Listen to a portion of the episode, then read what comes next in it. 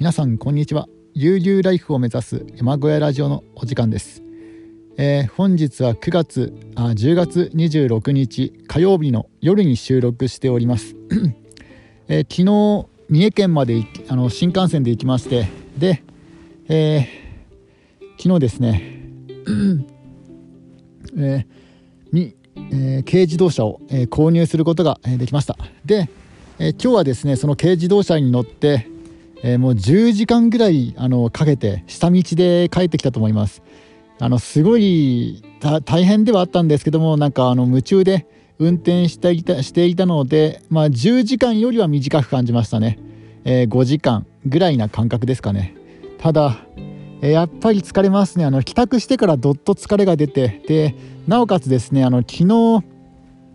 えー、車中泊の道具もですねまともな道具ではいかなかったんですよ。あの昨日はあのバックアップバックパックを背負って、であの新幹線で行きましたので、バックパックに入る荷物だけであ荷物しかないんですね。でえバックパックに何を入れてきたかというとですね、あのまずはえ寝袋なんですけども、その寝袋も、えー、普通の寝袋ではなくてですね、夏用の寝袋よりも薄い寝袋で、あの冬用の寝袋が寒い時に寝袋の中に入れる寝袋ですね。えー、インナーシュラフという、えー、その薄手の、ねあのー、中に入れる寝袋で寝袋を持っていったんですよ。であのー佐渡島、佐渡島を、ね、自転車旅行をするときにはそれで十分でしたので、で、まあ、三重県というのはえ南にあるので、まあ、それで大丈夫かなと思ったんですね。ところがですね、昨日はまずあの雨が本降りで、でそれで気温が下がったのか夜も結構寒かったんですね。で夜中とか朝方とかめちゃくちゃ寒くてですね、えーでなおかつあの車内の床がですね、まあ、特に何もない床というか、まあ、鉄板の上にちょっとしたカーペットが乗ってるだけですので、もうめちゃくちゃ背中が痛いんですよ。もうそんな感じであの安眠ができずに、でなおかつあの今現在あの車中泊用に、えー、ディーアイワイ してませんので足が伸ばせないんですね、えー、どこで寝たかというとあのセカンドシートのところですね。あのセカンドシートを折りたたむことができるんです。であのセカンドシートそのものに寝っ転がることもできるんですけども、なんといっても セ, セカンドシートだとちょっと幅が狭いんですね。でどっちか悩んだんですよ。あの最初は床に寝て、で途中セカンドシートを立たせてあの普通セカンドシートで 寝, 寝たんですけども、やっぱりあのその幅が狭いセカンドシートだとなかなか寝つけなかったですね。えー、ただ床だと今度は 痛, 痛いんですよね。もうどっちもどっちでなかなか安眠ができなかったです。えー、でですねなおかつあの足が伸ばせないと、あの軽自動車の横幅が、えー、室内の長さが多分ひゃくさんじゅうとかだと思うんですよ。ちょっと詳しくは分かんないですけども、ひゃくにじゅうとかでのとかかもとかかもしれないですけども、とにかくあの縮こまって眠るしかないと、えー、そんな感じで体も痛いしあの 寒, 寒いし で, でちょっとですねあの風邪をひいた感じです。えー、でまあなんとか、えー、今日はですね頑張って、えー、じゅうじかんぐらい車を運転して、えー、帰ってきたんですけども、帰ってきてからまたですね余計になんかどっと疲れが出まして、今あの布団であの眠りな、えーとなんだえーと横になりながら、えー、収録しております。えー、なんか体が冷えてますね。今日は、えー、お風呂にでも入りたいなって思ったんですけども、もうそういう体力も残っていなくて、もう帰宅して帰宅してですね、で エスエヌエス であの車の写真をアップして、で割とすぐに横になっている状態です。いやもうだいぶ疲れてます。ただあのけあの車はですねえ特に大きな問題はないかなと、昨日の夕方から今日のね、あのー、今日丸いちにち運転したんですけども、えー、実は昨日ちょっとあのエアコンのねエアコンのベルトがちょっとベルトの方から異音がしたので、そこだけちょっとね直してもらったんですけども、まあそのぐらいで特にねあの違和感なかったんですよ。でただですね今日ちょっとあの、えー、坂道を登るときに よんダブリューディー モードにしたんですね。あの よんダブリューディー 切り替え よんダブリューディー ですので、で よんダブリューディー モードにすると音が結構うるさいんですよ。なんか肉で走っ、まあ、もともとあの軽自動車ってエンジン音がうるさいんですけども、に区で走ってる時はそんなにうるさくないんですけども、よん区モードにするとなんか急にうるさくなるんですね。倍か倍以上うるさくなるんですよ。あれでこれなんかこういうもんなのかなと思ってちょっと分かんな、分かんないんですけども、一応あの、えー、なんだろう、あのサンバイザーサンバイザーのところに注意書きがしてありまして、注意書きっていうのか、あのこれは、えー、公のあの公式のダイハツさんのあれですね、あの注意書きがしてありまして、注意書きというかあの印刷ですね。でバイサンバイザーのその注意書きを読んでみると よんダブリューディー モードはあのー、えー、なんだっけな、えー滑りやすいところとか、あとはあの未舗走路を走るときに切り替えてくださいって書いてあったんですよ。なのでえそうではない坂道で使い、ま、使えますとは書いてなかったので、ひょっとしたら坂道では使わないモードなのかもしれないですね、 よんダブリューディー モードというのは。でただですね、自分は一応、まあ、試しに よんダブリューディー モードにしたんですけども、これが意外と音がうるさくてですね、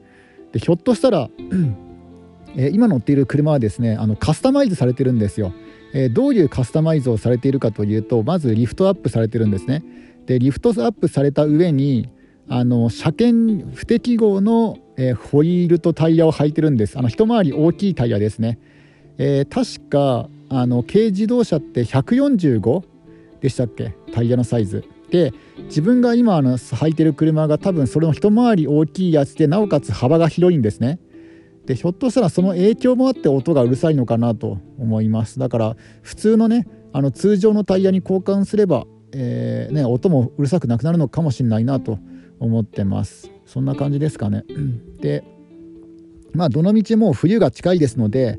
えー、スノータイヤあるいはね、あのオールシーズンタイヤに張り替えますので、この時に通常のタイヤに交換すれば、まあ、車検には受かるんですね。で 今, 今現在もう車検はにねんぶん、えー、ついてますので、だから、まあ、にねんごになるんですね、次の車検が。だから今あの車検不適合といっても大きいサイズのタイヤを、ね、履いても特に問題はないんですけども、ただにねんごにはあの通常のタイヤに履き替えて、えー、車検を、ええー、と車検をですね、えー、出さなくちゃいけない。まあでもあのちょうどタイミング的にですね、あのじゅういちがつ、いやじゅうがつの末か、じゅうがつの末から車検受けられますので、ちょうどあのスノータイヤに交換する時期だから、まあいいかなと。えー、思ってます。とりあえずはね、今のあの今履いている、えー、一回り大きくて幅広のタイヤで運転したいと思います。で今年ね、雪がいつ降るのか分かんないんですよね。で今現在ちょっと貯金をくりすく、えー、貯金を切り崩しているね、あの生活ですので、なるべくなら節約したいんですね。だからあの冬タイヤは本当にギリギリまで買わずにいて、あのー、なんだ。えー、雪が降ってるときは Uber Eats とかはせずに、雪が降っていないあの道路が完全にあのなんだろうノーマルタイヤで走れる状態の時だけ、えー、Uber Eats とかやろうかなと思ってます。でですね、あのいつから Uber Eats を始めるかというとですね、あのその任意保険が降りるのに結構日数がかかったりとかで、あとはですね、他の Uber Eats をやっている方のあの エスエヌエス とか見てみると、やっぱりあの確定申告が大変そうなんですね。だからそういうことを考えると、あの年末ギリギリの今ではなくていちがつついたち以降に始めるのがやっぱりね、いいかなと思ってます。あ、でもあれか、あの副業とかね、あのあんまり大きく稼がなければ確定申告必要ないから、やろうと思えばできるのかもしれないですね。うん、まあ少しでもね、あのーえー、貯金を切り崩さないようなそういった生活にしたいですので、えー、できれば早い段階で、えーとね、Uber Eats 始められればいいんですけども、えー、ただですね、年末ってどうなんですかね。年末は、えー、注文とか多い時期なんですかね。ちょっと詳しくないんですけども、えー、どうしようかな。うん、とりあえずどのくらいあの、ま、まずはまずはですね、陸運輸局、えー、陸運輸局じゃないや、陸運輸局はあの普通自動車で、えーと、その近くにある軽自動車検査協会でしたっけ、なんかそういうところに出さなくちゃいけないんですよね、あのそういう書類を。でまずはあのなんだろう、えー、今はですねまだ名義が、えー、中古車屋さんになってますので、あの諸経費をですね少しでも節約するために自分であのなんだその登録とかしますって言ったんですよ。でなのでえー、と早いうちにその軽自動車検査協会に行って自分であの名義変更しなくちゃいけないんですね。であの本当は今日帰ってくる途中にそこを通るからあのそのついでにねあの名義変更したいなと思っていたんですけどもあのまさかの、えー、とコンビニで今コンビニであの住民票が取れるんですよ。あ住民票の控えがでそのコンビニで住民票の控えを持ってであ印刷してであのーその軽自動車検査協会に行こうかなと思ったんですけどもなんとですね自分の住んでいる地域は、えー、コンビニで印刷できない地域なんですね。だから他にも結構なんかあの、えー、なんだコンビニで印刷できない地域って結構あるんですよね、えー、だからあの明日、明日か明後日、えーね、役場まで行ってそこでまた住民票の控えをもらってで、えー、自分でねあのナンバープレートと一緒に、えー、軽自動車、軽自動車検査協会に行ってそこで名義変更を行うと。で今日ずっと運転していて疲れたので、ね、明日またね運転して、えー、軽自動車検査協会に行きたくないなと思うのでいちにちぐらい休もうかなとは思ってるんですよね。どうしようかなと。であと今ですねあの駅に駅に車が止まっ、えー、車を止めた状態なんですよね。あの今、えー、今日か、えー今日買ってきた車ではなくて別の車なんですけども、えー、その車を取りに行かなくちゃいけないんですよ。ただあのー、車で行って車を取りに行くってことはできませんので自転車で行ってその自転車を車に積んで帰ってくることになるの、なるんですよね。でそれもやらなくちゃいけないのでちょっと気が重いですね。どっちもなんか体力が必要な、ね、あの作業ですので、えー、どっちを優先しようかなと、えー、思ってます。ちょっとね体力が今回復していないんですよ。だいぶ疲れております。そして体が冷え切ってます。だいぶ冷え切ってますね。いやーほんと疲れました。いや本当はですねあのせっかく三重県まで行ったので三重の観光もしたいなと思ったんですけどももう一日車中泊一日だけでどっと疲れてしまいましたね。であのなんだろうそのビジネス、ビジネスホテルとか、まあ、あるいはねあの旗小屋とかいうそういったなんだろうあのもももモバイル、えー、モービルなんかあの車で行けるホテルがあるんですけどもそういったところで泊まるってこともできたんですけどただもういちにちめの車中泊でめちゃくちゃダメージを食らったので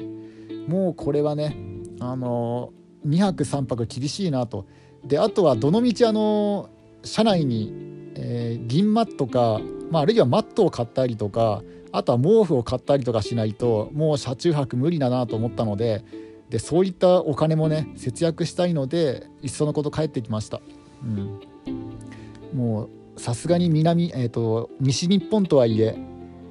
なんだろう薄手の寝袋とか、ね、銀なんか薄手のマットじゃ無理ですね車中泊は。あとはなんといっても足が伸ばせないっていうのが厳しかったです。この足が伸ばせないのは本当にねダメですね。後でちょっと改造しようと思います。車内を足が伸ばせられるように車内を改造したいですね。あ, あとはあれですねモバイルバッテリーもそうですねモバイルバッテリーああでもあの車のねあのなんだろう、えー、シガーソケットから電源が取れますので運転している最中充電し放題なんですよね。だから意外とですねモバイルバッテリー持ってったんですけどもあ全くつかなかったですね。あの車から直直であの携帯とか充電できますのでだからその問題は全くなかったです、うん、あでもあの夜間のね夜間の照明がなかったのは厳しかったですね。ちょっとねあのモバイルバッテリー積んでやっぱりあの エルイーディー 電球は必要かなと思いました、えー、あとテーブルですかね。ちょっとしたテーブルというかちょっとしたなんかね食事ができるようなあの持ってるんですよ。あの前に Amazon で買ったものがありますのでそのハンドルテーブルがハンドルに取り付けるテーブルがあるのででそのねハンドルテーブルとか使ったりとかしようかなと思ってます。えー、あとやっぱり軽自動車でちょっとねあの車内が狭い車ですのでえー、なんとか工夫して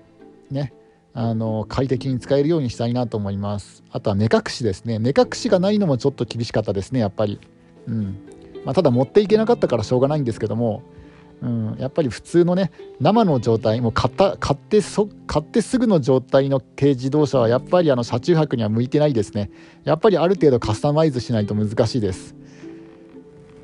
えー、だいたいそんなぐらいですかね。今日もちょっとなんだろうこの iPhone との距離が分からないので声がね大きく聞こえたりとかなんか聞き取りづらかったりとかするかもしれませんけどもちょっとあのいつものいつもとは違う収録方法になっております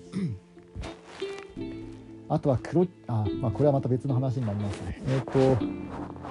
と、あとはそのぐらいかな。うん。もうなんかあれですね、貯金通帳を見るのが怖くなりました。あの前まではね、普通に貯金通帳確認できたんですよ。てか、ほ, ほぼ、ほぼ毎回、あの、なんだろう、貯金を下ろすときとかって、えっと、エーティーエム からこの、残りの残高の金額とか出てくるじゃないですか。で普通にねそれ確認できたんだよねですよね。今まではあまだこのこのまだまだこの金額残っているとかね、あ今このぐらいか、なんか思ったよりも減ってるなとか、そういうふうにけ、ね、あの 見, 見えてたんですけども、もう怖くてあの貯金通帳が見られなくなりました、えー、もうですねあの車を買うために結構な貯金を下ろしてしまいまして、えー、ちょっとねこれはの本当乗るかそれかの一か八かの賭けになってますね。その軽貨物、えー、ねえー、フードデリバリーを始めるため、あ、まあ、そのそれもあってねそれもあって軽貨物を買ったっていうのもあるんですけども、まあ、それだけじゃないんですけどね、あの維持費がもともと今乗ってる車の維持費が安いし、来年車検を迎えるしということもあって、えー、買い替えたわけなんですけども、うん、これもまあ一つの賭けですよね。あのフードデリバリーでもしね思いのほかそのね、Uber Eats とか長つ長続きしなかったら本当にもう損でしかないですので、あ損でしかないので、ちょっとね怖いなと思ってます。で貯金の額も、まあ、大体ある程度の金額はね頭の中頭に記録はしているんですけども、そこから電気水道ガスが自動で引き落とされますので、ね、残りの金額がいくらになっているのかはちょっと怖くてもう見られなくなりましたね。えー、果たして、えー、にせんにじゅういちねんを生き延びることができるのかっていうのがちょっと怖いです。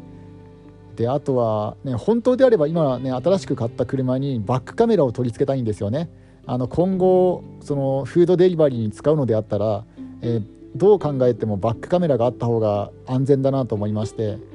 ただそのバックカメラを購入するお金がちょっと怖いですね。これでまた使ってしまったらちょっともう、うん、残りの貯金の金額考えるとちょっと難しいですね。そのバックカメラの本体のバックカメラ、あとモニターの金額プラス工賃ですよね、えー、おそらくよんまんえんごまんえんぐらいになっちゃうんじゃないかなと思います。あるいはもっとするのかもしれないですね。ちょっとあまりわかよくわかんないんですけども、で工賃を節約するために自分で ディーアイワイ して取り付けるっていう方法だったらまあねあの許容範囲かもしれないですが、ちょっとそれもどうなるかわ、えー、からないです、えー、自分で取り付けてね、あのー、それが使いやすかったらいいんですけども、使いにくかったら元も子もないですので、うん、ちょっとそこもいろいろ貯金と相談しようかなと思います。なんか本当に貯金と相談する、する時間が増えましたね。なんかこれがね貯金がないからこれができないとか、これは今の、今の貯金だと難しいからこれは後にね伸ばす、伸ばそうとか そ, そんな感じになってますね。えーあとはですね、今現在がじゅうがつの下旬ですので、まあ、にかげつ生き残ることができればね、ちょっと厳しい気がしますね。なんか食費だけでもあの結構自分食費使っちゃうんですよ、えー、それもあってなかなか厳しいこのねにせんにじゅういちねんを超えられるかどうかが、えー、厳しいなっていうラインになってきました。うんどうかなどうかな超えられるかな、まあなんかね急になんかあのお金が必要になったらちょっともう完全にチェックメイトかもしれないですけども、もしねあの急に急に特になんかお金がね必要になら、なら、ならずにあの自分の計画通りに、えー、ことが運べば、まあおそらくは今年にせんにじゅういちねんは生き残ることができて、でにせんにじゅういちねん明けて間もなく Uber Eats でねあの稼ぎ始める始めることができるんじゃないかなと。えー、思っております。まあね、えー、それに期待していたいなと思ってます、えー、だいたい今日は、えー、このぐらいですかね。もうすごいなんか疲れて一眠りしたいなという気分です、えー、それでは皆さん、えー、今日も一日楽しんでいってください。